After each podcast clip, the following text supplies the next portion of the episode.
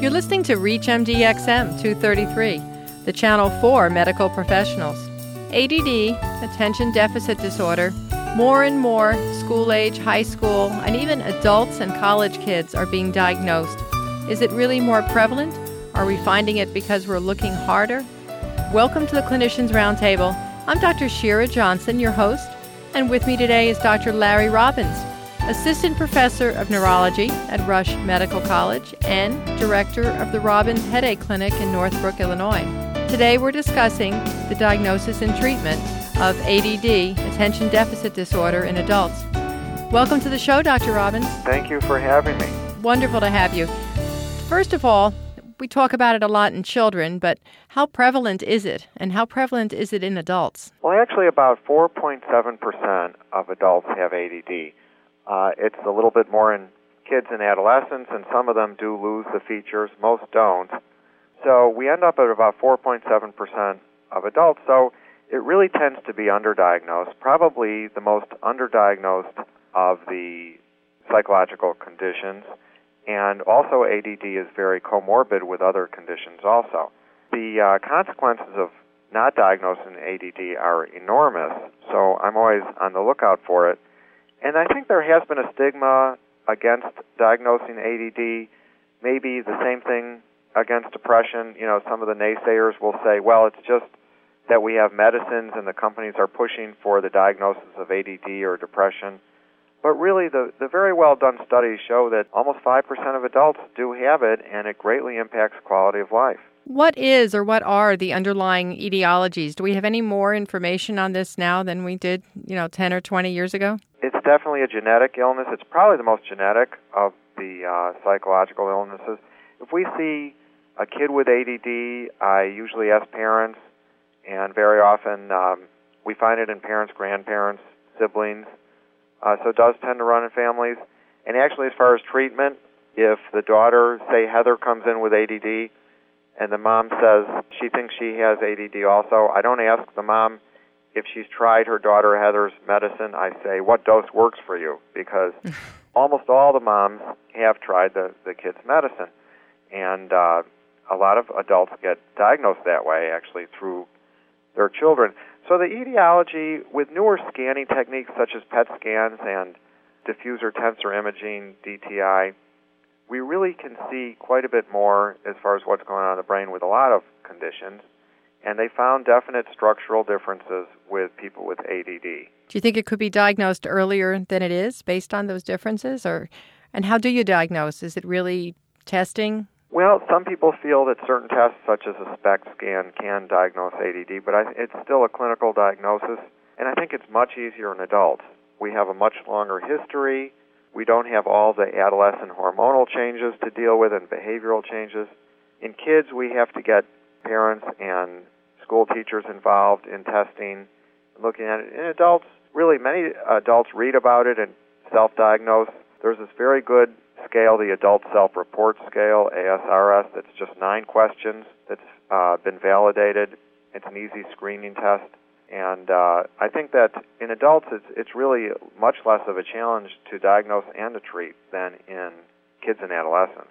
So you don't think it's overdiagnosed? I think that just like everything, there are pockets where they overdiagnose it, but in general, uh, no, most of the people that I've seen diagnosed and are on medicine for it really do have it. I think the myth is that people just say, well, I can't pay attention. Okay, here, have some medicine. You have ADD. Or in children, uh, I think that it, it still tends to be greatly underdiagnosed. What's important in the history and or if there's anything in the physical, particularly uh, in adults when they come to your office? Well, adults usually lose the H part, the hyperactivity part, usually by age 20. So they just have ADD.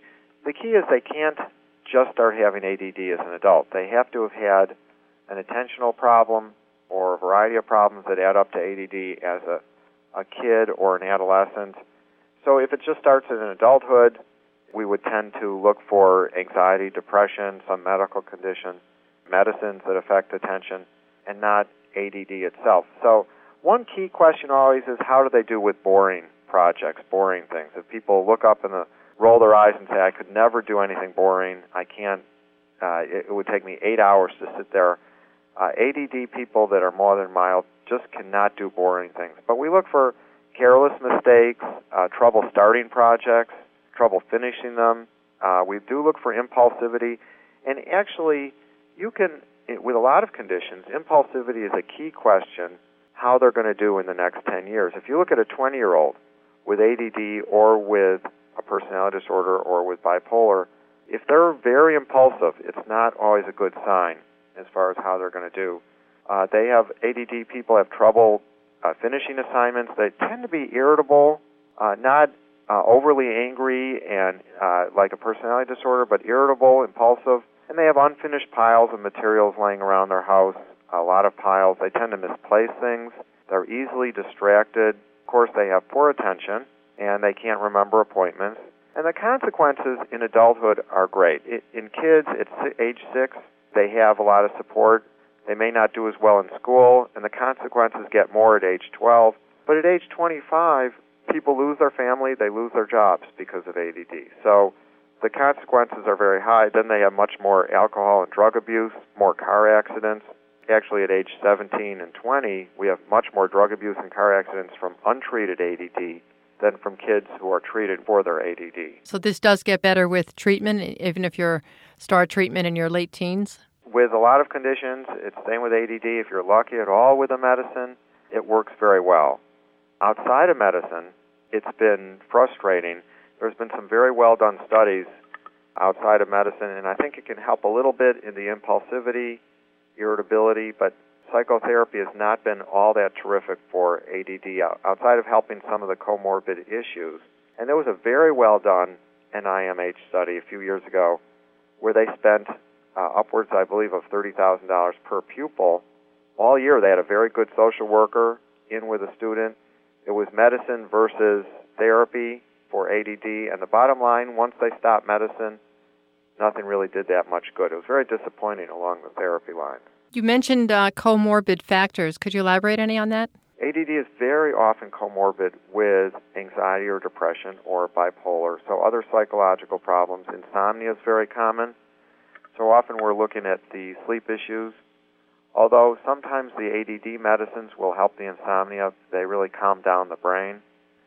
So we're always looking at comorbid psychological conditions, particularly, and therapy can help definitely with uh, the anxiety, depression, and stress in people's lives. You're listening to the Clinicians Roundtable on ReachMDXM 233, the channel for medical professionals. I'm Dr. Shira Johnson, and I'm speaking with Dr. Larry Robbins, and we're discussing ADD, diagnosis, and treatment in adulthood. Tell us, Dr. Robbins, how are adults treated? Well, generally, I like to have people read about the ADD. There's some good books and magazines, ADD in adults, and there's a number of them on Amazon. There's a magazine uh, called Attitude, ADD Attitude, that's been really pretty good. And as far as medications, the first line medicines are the stimulants still. So we look at the mixed amphetamines. Uh, the trade name is Adderall or Adderall XR, and all of the types of methylphenidate, Ritalin. I think that we have a long track record of safety with these medicines. Methylphenidate, Ritalin, has been out since 1954, and the amphetamines even much earlier than that. And they do have long-term consequences in the brain, but I think that when we look at people who've been on them for decades, they've been relatively safe drugs when they're used appropriately. So the first line ones, the ones that work the best, do tend to be the stimulants. And in adults, it's easier than in kids. Adults can pick and choose when they need to take these.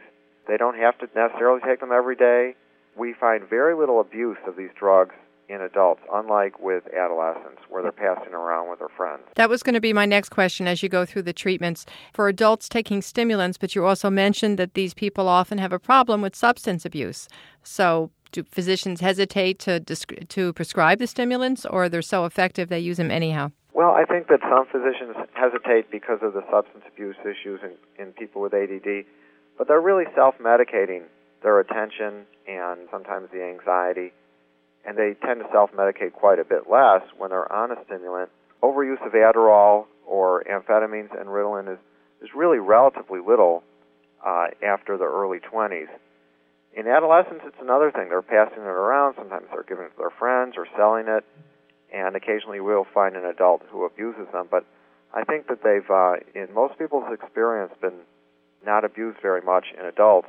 They're not that easy to get being Schedule 2. People get limited amounts, and they usually, they, it's not as if they can call them in themselves. We find more abuse of the Schedule 3 and 4 drugs where people can run to a number of practitioners or call them in themselves. Now, what's the second line drugs, or suppose what other drugs are people on besides the the stimulants? Well, the some of the antidepressants can help, such as bupropion, Wellbutrin. Strattera is just for ADD, and it's used primarily for ADD, and it's been marketed fairly heavily for ADD, but I don't believe that it works quite as well as the uh, as the stimulant, but it's reasonably good. But Strattera basically looks and acts like an antidepressant. And off-label, there is Provigil, which is a very good compound. Unfortunately, it was turned down by the FDA for an official indication for ADD. But I understand it's still being prescribed off-label. It's being prescribed quite a bit off-label. It's a relatively safe medicine. It sort of looks and acts like a stimulant, but it's not a stimulant. It doesn't really raise uh, the pulse and blood pressure. I think, I think Provigil's a, a fairly safe drug and relatively little abuse of Provigil, and it can give people a little energy. It can help as a second line. Doesn't work quite as well as the stimulants, but as a second line ADD medicine, but it's relatively expensive, and the insurances don't usually pay. Provigil only has three indications, and they won't usually pay. It's like $7 a pill, something like that, unless it's indicated. Well, you mentioned these patients sometimes have sleep disorders. Do physicians try to get in under that loophole and prescribe uh, Provigil? Well, it's only indicated for narcolepsy or uh, shift work disorder uh, or sleep apnea on CPAP. So they would have to have documentation. Some insurances will pay for Provigil, and it is a long-acting drug. You can take it in the morning, and it'll last 12 hours. So it's really been pretty good. Some people do well on just half a tablet of Provigil on low doses. So sometimes we, we can get it paid for.